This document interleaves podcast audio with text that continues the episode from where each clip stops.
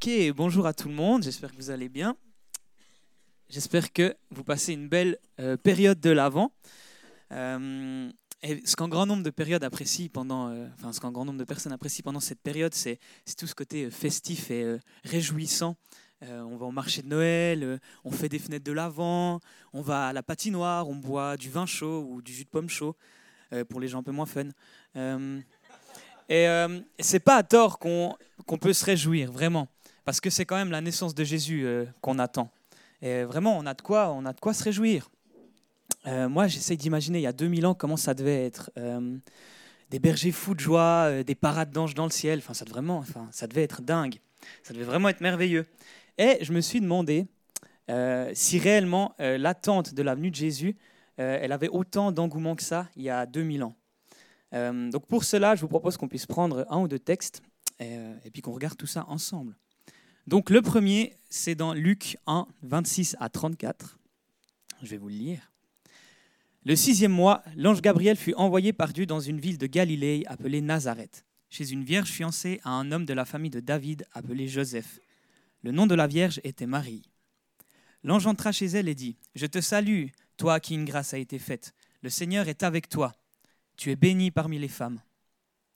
Troublée par cette parole, Marie se demandait ce que pouvait signifier une telle salutation. L'ange lui dit, N'aie pas peur, Marie, car tu as trouvé grâce auprès de Dieu. Voici que tu seras enceinte. Tu mettras au monde un fils, et tu lui donneras le nom de Jésus. Il sera grand, et sera appelé fils du Très-Haut, et le Seigneur Dieu lui donnera le trône de David, son ancêtre. Il régnera sur la famille de Jacob éternellement, et son règne n'aura pas de fin. Marie dit à l'ange, Comment cela se fera-t-il, puisque je n'ai pas de relation avec un homme? Donc personnellement, moi quand je lis ce passage, euh, la plupart du temps je le lis un peu avec mon contexte euh, en arrière-plan. Du coup je me dis, euh, waouh, incroyable, mais quelle nouvelle, c'est fou, quel honneur on fait, enfin quel honneur est là Marie, c'est trop une chance. Et enfin limite, elle devait trop se réjouir, elle devait être super impatiente d'annoncer la nouvelle à son entourage et de partager la nouvelle. Et puis ça, c'est un peu de premier abord comment on imagine euh, que, que ce serait. Parce qu'on parce qu'on a une vision très positive et très réjouissante de l'avant. On est, on est très exalté, puis c'est une bonne chose. Euh, mais je ne suis pas sûr qu'il y a 2000 ans, euh, Marie, elle se soit réjouie de ce qui lui arrivait à ce moment-là. Parce qu'en étant attentif au texte, on peut ressortir par exemple des mots comme troublé, Marie se demandait, ou n'aie pas peur Marie, ou comment cela se fera-t-il, qui montre qu'il y a quand même une, une interrogation un peu une incertitude. On est quand même un peu, un peu plus loin de l'ambiance vin chaud de ce qu'on croit à ce moment-là. Et euh, à ce moment-là, on vit quand même dans, une époque et une culture qui sont euh, assez, enfin même carrément vraiment différentes de, la nôtre. Euh, les fiançailles entre deux personnes, c'était organisé par les parents. Les fiancés, ils n'avaient pas vraiment le droit de se voir, en tout cas, ils se côtoyaient pas trop. et puis une fille mère, donc une femme enceinte sans être mariée, elle risquait, elle risquait la lapidation à cette époque. Euh, et puis, euh, donc euh, voilà, si elle n'était pas lapidée, sa vie, elle était fichue. Hein. Elle était renvoyée chez ses parents si elle en avait. si elle n'en avait pas, elle avait vraiment, enfin pas la moindre ressource, puis elle était comme ça toute seule avec un enfant sur, le, sur les bras, si on peut dire. donc elle, elle, avait aussi aucune chance de retrouver un mari. Elle était, bah voilà, on disait d'elle qu'elle avait commis une infamie. Elle était, elle était impure, elle était discréditée. Enfin, c'était, c'était assez grave en fait les conséquences. Donc voilà, je pense que le tableau, il n'est pas très réjouissant. Et puis, euh, bah, c'est ce à quoi Marie, elle peut s'attendre, en fait. Et pourtant, euh, elle répond, Je suis la servante du Seigneur, que ta parole s'accomplisse en moi. Et je sais pas, euh, mais si on s'arrête deux minutes sur cette réponse, je trouve que c'est un pas de foi et un geste d'obéissance qui est vraiment énorme. Enfin, Marie, elle fait preuve vraiment d'une foi qui est énorme. Et je trouve que c'est fort. Si on prend la suite, chronologique, hein, pas dans, la Bible, dans Matthieu 1, 18, 21, que je vais lire avec vous. Voici de quelle manière arriva la naissance de Jésus-Christ. Marie, sa mère, était fiancée à Joseph. Or, avant qu'ils aient habité ensemble, elle se trouva enceinte par l'action du Saint-Esprit. Joseph, son fiancé, qui était un homme juste et qui ne voulait pas l'exposer au déshonneur, se proposa de rompre secrètement avec elle. Comme il y pensait, un ange du Seigneur lui apparut dans un rêve et dit Joseph, descendant de David, n'aie pas peur de prendre Marie pour femme, car l'enfant qu'elle porte vient du Saint-Esprit. Elle mettra au monde un fils, et tu lui donneras le nom de Jésus, car c'est lui qui sauvera son peuple de ses péchés. Donc ici aussi, hein, en fonction de ce sur quoi on se concentre, le passage, euh, il n'a pas la même connotation aussi réjouie qu'aujourd'hui.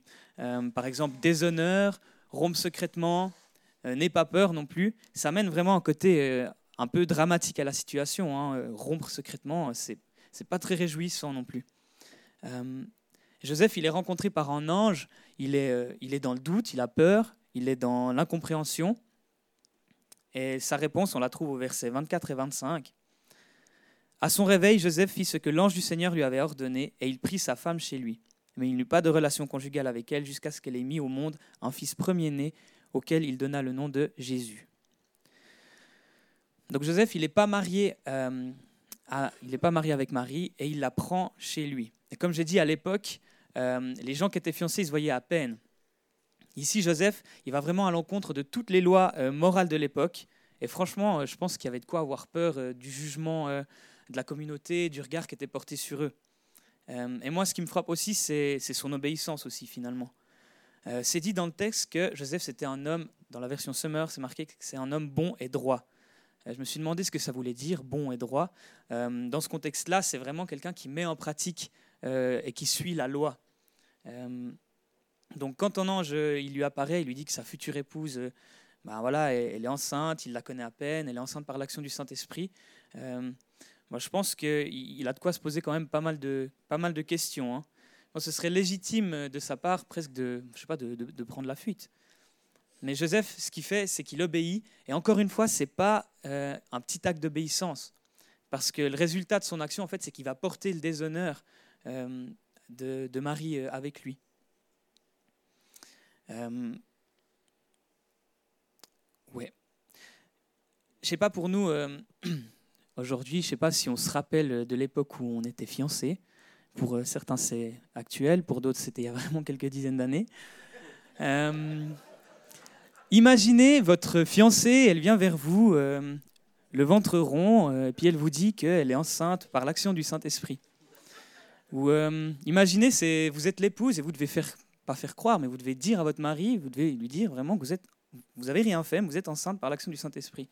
Franchement, c'est, on n'est pas serein dans une situation pareille. C'est, c'est pas serein. Et puis Marie et Joseph, ben, c'est ce à quoi ils sont confrontés finalement. Et puis ils doivent être, euh, moi je pense qu'ils sont, ils sont troublés, ils sont, euh, ils sont effrayés.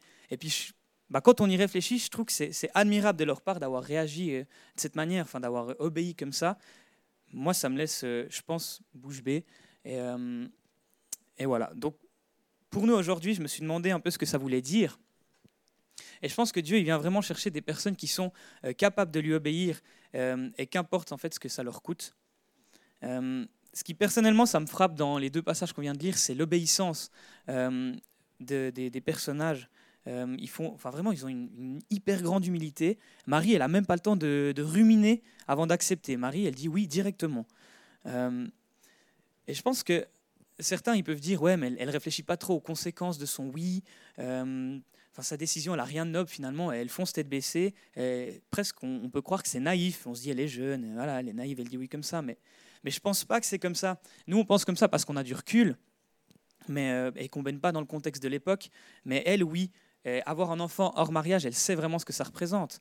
Euh, je pense que si on regarde l'exemple de la femme adultère qui arrive quelques années après, qui se fait lapider, euh, bah voilà, elle sait, ça se passe comme ça, point barre, c'est tout. Marie, elle le sait, puis c'est sa réalité. Euh, et puis pourtant, elle accepte, elle dit, voilà, je suis la servante du Seigneur, que ta parole s'accomplisse en moi. Donc Marie, elle accepte, malgré sa réalité, et sans savoir la tournure que les événements, en fait, ils vont prendre par la suite. Elle décide de faire confiance à Dieu. Et puis même si aujourd'hui on n'a pas trop le risque de se retrouver dans la même situation qu'elle, euh, je suis sûr qu'on a des domaines où Dieu il nous demande d'obéir. Euh, mais lui, on lui fait, enfin, on lui fait pas tout à, tout à fait totalement confiance. Puis il y, y, a quelque chose qui peut nous retenir. Puis on pense humainement à tous les, les paramètres euh, logiques qui, pourraient nous, enfin, qui pourraient nous faire obstacle. mais moi, je pense que s'il nous appelle, en fait, c'est qu'il a prévu le nécessaire pour que ça marche. Euh, dans le cas de Marie, elle a vraiment dû faire confiance à Dieu. À sa place, je pense que j'aurais retourné dans ma tête en boucle tous les pires scénarios de la réaction de Joseph. Euh, en plus, d'ailleurs, au départ, Joseph, il a dit, euh, enfin, il a décidé de rompre secrètement avec elle. Et c'est pas une décision, c'était pas quelque chose qui est fait sur un coup de tête. C'est marqué, il y pensait. Donc c'est un processus qui a duré un temps. Et je pense que ça a dû être compliqué pour Marie à ce moment-là, pendant le processus de Joseph, se dire, purée, mais il pense quoi? Il veut quoi? Alors qu'elle alors a dit oui, elle a fait son, son pas de foi. Euh, mais Dieu, il a vraiment pris les choses en main et puis il est allé ben, se révéler à Joseph dans un rêve, euh, ce qui a permis de le libérer dans ses, dans ses réflexions. Euh, donc voilà, ce qu'on peut voir, c'est que Marie, elle a, elle a obéi à Dieu, elle lui a fait vraiment 100% confiance. Et puis Dieu, il montre qu'il est fidèle en prenant soin aussi de sa relation avec Joseph. Je pense que c'est la même chose pour nous aujourd'hui. Donc enfin, voilà, n'ayons pas peur de, lui obéir. Je pense que l'obéissance, c'est une notion qui est, qui est bouleversante c'est défini l'obéissance comme se soumettre à quelqu'un en se conformant à ce qu'il ou elle ordonne ou défend. Donc, euh, parfois avec Dieu, euh, l'obéissance, ça peut vouloir dire faire ce qu'il nous demande sans forcément tout comprendre, euh, sans savoir où il va nous mener, sans savoir où il veut en venir, ni comment. Et, en ça, c'est quand, même, quand même bouleversant, c'est quand même compliqué. Et puis, Marie et Joseph, ils avaient de loin pas tout clé en main euh, pour, obtenir, enfin, pour obéir en étant convaincu que ce qu'il faisait sur le moment, c'était, euh, c'était, c'était juste. Euh, Marie, peut-être oui, mais Joseph, mais Joseph, pas forcément, en fait, finalement. Et pourtant, c'est ce qu'ils ont fait. Et puis, je pense que il y a quand même à certains moments, ils ont dû, ils ont dû regretter. Nous, on rend hyper glamour le fait d'accoucher dans une crèche. et je suis d'accord, il y a il y a un caractère symbolique euh, qui, est, touchant. Cette simplicité, elle est vraiment, elle est vraiment touchante. Je remets pas ça en question. Mais, je pense que Marie et Joseph, euh, ils ont dû ressentir, euh, je sais pas, peut-être de l'abandon et du rejet quand ils étaient à Bethléem, qui toquaient contre les portes, que tout le monde leur fermait la porte au nez. voilà, ils ont obéi et neuf mois plus tard, ils comprenaient, enfin, peut-être toujours pas du plan de Dieu sur leur vie, mais ils ont quand même décidé de lui faire confiance. Moi, je trouve que leur manière d'obéir, elle est vraiment admirable. Hein. Honnêtement, si on, regarde ça, c'est fou. Euh, est-ce que ça ne nous remet pas un peu en question dans notre manière à nous aujourd'hui euh, d'obéir à Dieu? Euh, Je pense que Dieu, il vient vraiment chercher des personnes capables de lui obéir. Et cette obéissance, elle peut bah, complètement nous bouleverser personnellement. Et puis, j'avais vraiment envie qu'on puisse réfléchir ensemble à, ce que ça implique finalement de se, de se laisser bouleverser bah, par Dieu aujourd'hui. Euh, si je regarde ma vie, par exemple, si je suis vraiment honnête, je ne sais pas si j'ai atteint ce degré-là euh, euh, d'obéissance. Enfin, je m'interroge pas mal, je me dis oui, c'est vrai, j'ai un CFC d'informaticien, j'aurais pu travailler, j'ai abandonné ça pour travailler pour Jésus, mais, oui, ça a impacté ma vie en quelque sorte, mais, à ce point-là, confronter la société ou la communauté autour de moi, je pense pas au point de, de Marie et Joseph. Donc oui, il y a eu un changement, mais bouleversé comme Marie et Joseph, ben, Je ne sais pas. Euh, est-ce qu'il n'y aurait pas un, je veux pas dire un niveau, mais euh, ouais, quelque, enfin, un, degré où moi je pourrais obéir qui est aussi bouleversant pour moi euh, dans ma manière de penser, dans ma manière de, faire, dans ma manière de voir les choses. je suis en train de, de, lire un livre de, de Gary Chapman, c'est celui qui a fait Les langages de l'amour. Je pense qu'il y a pas mal de couples qui l'ont lu par ici. Euh, mais ce n'est pas celui-là, c'est un livre qui s'appelle Aimer un style de vie, et il y a un chapitre sur la euh, générosité. Donc après la lecture de, ce chapitre, je dis tranquille, je dois aller prendre le lait pour aller en ville, donc là la moitié de ma journée est prise, et euh, je suis dans le train, et il y a un gars qui s'approche de moi, puis qui me demande de l'argent pour manger. Donc direct, là, je lis un, chapitre sur la générosité, je me dis, mais Dieu, il vient me chercher. et je lui dis, non, mais... mais je veux bien t'acheter à manger. puis il dit, ok, il reste avec moi quelques arrêts, puis finalement, euh, il sort, puis il s'en va. Donc là, moi, je suis un petit peu déçu. Et euh, avec le recul, je me dis, mais en fait, euh, tu n'étais pas du tout prêt à te laisser bouleverser, parce que en fait, ce que tu as fait, c'est ce que n'importe qui de bien pensant, entre guillemets, ferait. On se dit, voilà, je lui donne, lui donne pas d'argent parce qu'il va aller s'acheter de la drogue, alors je vais lui acheter moi-même de la nourriture, comme ça, mon argent, il est bien utilisé. donc c'est un peu classique comme manière de penser. Bref, je rumine tout ça, je sors du lait au flon. Vlatipa, qui est un autre gars qui m'aborde. Mais celui-ci, celui-ci, il me demande d'aller lui acheter à manger. Donc je lui dis, oh, enfin quelqu'un de raisonnable, merci Seigneur. Donc on rentre dans la, dans la Migros, évidemment il prend le plus gros coca, euh, on va payer, et dans l'accueil il me demande, ah ouais, euh, avec Twint maintenant on peut retirer de l'argent à la caisse, est-ce que tu peux me retirer de l'argent? Là je me dis, Seigneur, c'est pas possible. Euh, donc j'accepte, puis finalement, la caissière, elle me dit Ah ouais, euh, ici, c'est pas possible de retirer de l'argent. Euh. Donc voilà, le gars, il me remercie quand même, puis il s'en va avec son coca. Bon, bref, dans cette histoire, il n'y a rien de bouleversant en soi, euh, mais finalement, ça m'interpelle un peu avec le recul parce que je sens que Dieu, il vient en quelque sorte m'éprouver. Et en même temps, bah, je suis réticent à lui obéir. Et je pense que quand on obéit à Dieu, il met toujours un cadre bienveillant autour. Moi, j'avais trois fois rien sur mon compte. 10 balles pour moi, c'est 85% de, mon argent. Donc dire oui, ça avait quand même une grosse conséquence presque sur, sur, sur ma vie presque. Enfin bref, euh, mine de rien, ça a un peu bouleversé ma manière de. Ça a bouleversé mes petits principes, quoi. Et puis, je pense qu'on peut peut-être commencer par ça. Euh, je pense qu'on ne se rend pas forcément bien compte de toutes les choses qui sont ancrées en nous et qu'on n'est pas prêt à laisser euh, s'étirer ou à se laisser voilà, bousculer. Et puis, peut-être que cet exercice, pour certains, il, a, il rien coûté du tout. bah, moi, ça m'a challengé, voilà. et puis, j'espère que ça ne va pas s'arrêter là parce que, parce que, parce que j'ai envie de me laisser bouleverser, quoi. Bref, revenons-en à la nativité, parce que ça ne s'arrête pas là. Et puis si on continue, on remarque qu'il y a quand même euh, d'autres interactions avec, euh, avec d'autres personnes. Euh, et que j'avais envie de, voir. On va pas lire les passages, mais je vais nommer les groupes. on va parler des rois mages et des bergers. On n'a pas beaucoup de descriptions sur ces catégories de, personnes. Les rois mages, leurs pratiques, c'est assez flou, on ne sait pas trop. Il y en a qui disent que c'était des sorciers enfin bref, dans la Bible, ils sont souvent cités aux côtés des magiciens, des devins, des astrologues.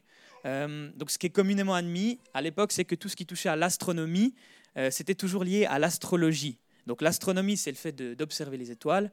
Euh, et puis l'astrologie, c'est quand on vient rajouter des croyances, des, interprétations, des prédictions sur la base de ces observations. Observer les étoiles, c'est ok, mais le fait d'en faire un peu un élément d'adoration, ça, ça, pose problème. Bref, ce n'est pas le débat d'aujourd'hui. Mais ce que j'essaie de dire, c'est que euh, Dieu, euh, il a appelé des personnes qui ne croyaient pas en lui, qui ne pratiquaient pas euh, la loi, qui n'est pas du tout d'une culture juive, et en fait qui adoraient quelque chose d'autre que lui. Et je trouve que c'est fort, parce que aussi, il a appelé des hommes, enfin ces hommes, il, leur a parlé en utilisant leur domaine. Ils étaient, ils étaient astrologues, il s'est révélé au travers d'eux dans une étoile qui était bah, un signe dans le ciel. Et ce qui est révolutionnaire pour l'époque, euh, c'est le fait que ces personnes, elles étaient bah, pas du tout de culture juive déjà, euh, parce qu'à l'époque, les Juifs, ils pensaient que c'était euh, le peuple élu et que le Messie, c'était rien que pour eux, quoi. Il viendrait juste pour eux. Mais, mais Jésus, il est même pas né que les mages, ils ont déjà vu un signe dans le ciel. Marie, elle sait même pas qu'elle est enceinte. L'étoile, on dit, voilà, probablement, elle brillait depuis déjà deux ans. Donc Marie, elle sait même pas qu'elle est enceinte, mais déjà Dieu, il met des signes pour pour appeler des gens à s'approcher de Jésus. Et ça, quand même, c'est, je trouve que c'est interpellant. Par rapport aux bergers, les bergers, c'est qui Nous, maintenant, ce qu'on se dit, c'est que tous les gens qui étaient parois à l'époque, c'était un peu des paysans, des bergers. Euh, mais en fait, ce n'était pas du tout le cas. Euh, les bergers, ils appartenaient, euh, là je cite en commentaire, ils appartenaient à la frange de la population qui n'avait pas les moyens intellectuels et financiers d'observer les règles de pureté. ils étaient considérés comme des pêcheurs, des malpropres, des voleurs, des malhonnêtes. Donc il y a une connotation de mépris qui aurait vraiment, enfin qui, est forte à leur égard, quoi.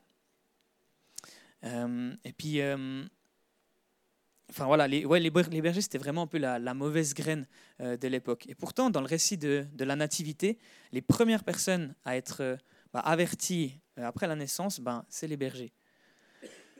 ils apprennent la nouvelle, et puis les anges, ils font une parade dans le ciel devant eux. Donc, en fait, Dieu, il révèle sa gloire, en plus de révéler la naissance de son fils, et il le fait devant les méprisés de la société. Et ça, pour l'époque, c'est aussi, euh, c'est quand même bouleversant. Euh, ouais. D'ailleurs aussi, ce qui est, incroyable, c'est que finalement, les mages et les bergers, après, ils sont rendus à la crèche, euh, ils sont inclinés devant Jésus.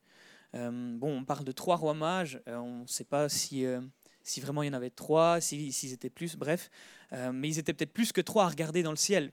Pourtant, il n'y en a que trois qui viennent et qui s'agenouillent. Les bergers, on ne sait pas non plus euh, combien vont vraiment, après la parade, euh, rencontrer Jésus. Et puis, euh, ce qui est fou quand même là-dedans, c'est qu'ils ont obéi à quelque chose qu'à la, base, en fait, ils ne connaissaient pas ou qui les concernait pas vraiment. Donc Jésus, il n'est pas né, il vient à peine de naître, qu'on remarque qu'il y a déjà un bouleversement sociétal qui est, important. Il, annonce la venue de son fils, en fait, en premier aux personnes qui sont dans le plus bas de l'échelle sociale, euh, un groupe de personnes qui ont des croyances même différentes. Et je ne crois pas que je crois pas qu'on réalise vraiment. Je trouve c'est quand même compliqué à, réaliser ça aujourd'hui. Je sais pas, j'imagine, imaginons, euh, 2000 ans, il y a 2000 ans, il ne s'est rien passé, c'est cette année que ça se passe. Je sais pas, il y a euh, voilà, un couple avec des énormes valises qui débarquent dans les rues de Lausanne, euh, qui toquent, c'est le soir de Noël, ils toquent aux portes, personne ne leur répond. Voilà, on est tous avec nos familles, on n'est pas vraiment attentif à, à ça, on n'a pas vraiment voilà, on n'est pas, pas concerné. Le seul endroit où il fait chaud, finalement, c'est ouais, c'est une station de métro. Euh, puis on a euh, trois personnes, euh, Gisèle, Mylène, Arlette, voilà. elles, lisent leur horoscope, puis elles disent aujourd'hui rencontrer une opinée dans le métro. voilà, alors elles y vont. Puis en fait, ce qui se trouve, c'est que voilà, elles s'agenouillent devant. enfin voilà, bref.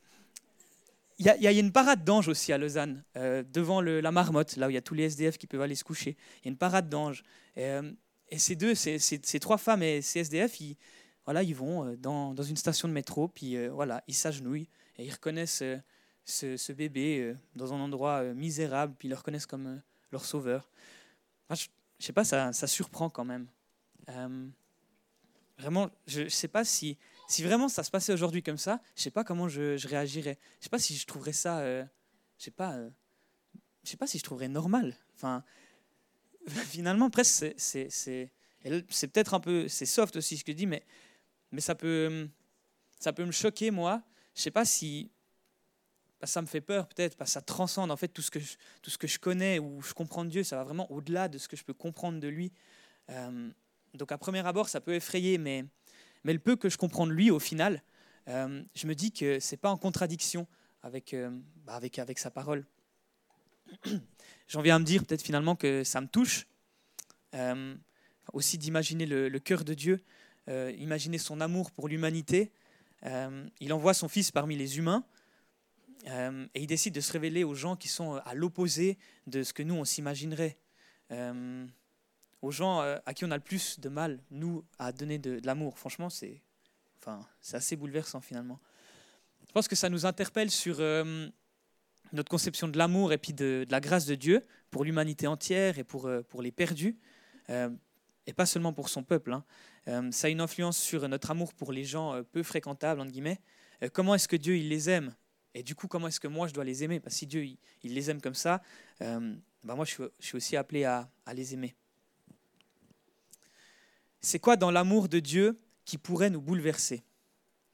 Je pense on peut vraiment prendre le temps d'y réfléchir parce que bouleverser, ce n'est pas, euh, c'est pas un mot qui est, qui est simple. Euh, bouleverser, je n'ai pas encore de donner de, définition, euh, mais c'est mettre en grand désordre ou apporter des changements brutaux. Et puis, est-ce que la manière dont Dieu il aime les gens met du désordre? Je vous pose une question. Est-ce que ça met du désordre? Je pense que si on regarde la Bible, euh, bah, Jésus, quand il vient aimer les gens, il se laisse toucher par une femme impure, ça, ça met un peu de confusion, ça amène un peu de désordre. Jésus, euh, euh, avec les lépreux, enfin, tout dans le ministère de Jésus, la manière dont il aime, ça amène un peu du désordre.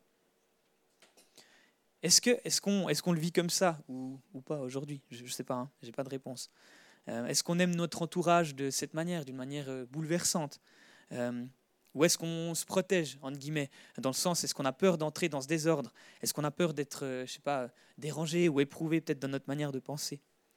Euh, En fait, la réponse que j'aurais envie de, donner, d'amener, c'est, euh, comme les anges l'ont dit à Marie, à Joseph, au berger, c'est n'aie pas peur. Et on a quand même trois répétitions hein, ici. C'est pas, c'est pas anodin. Il le dit à Marie, à Joseph et au berger. C'est n'aie pas peur. Le but de Jésus, euh, bah, sur cette terre, c'est que chacun vienne à le connaître. Euh, sa venue, c'est, c'est pour venir chercher tout le monde, même les personnes euh, les plus, les plus, les plus impures. Quoi. Et puis notre rôle, c'est de faire aussi de toutes les nations des disciples. et puis faire des personnes impures, des représentants de Christ, bah, ça peut un peu nous effrayer. on a vu quand même ce que ça a donné avec Paul aussi quand il a été transformé, ça a quand même bouleversé.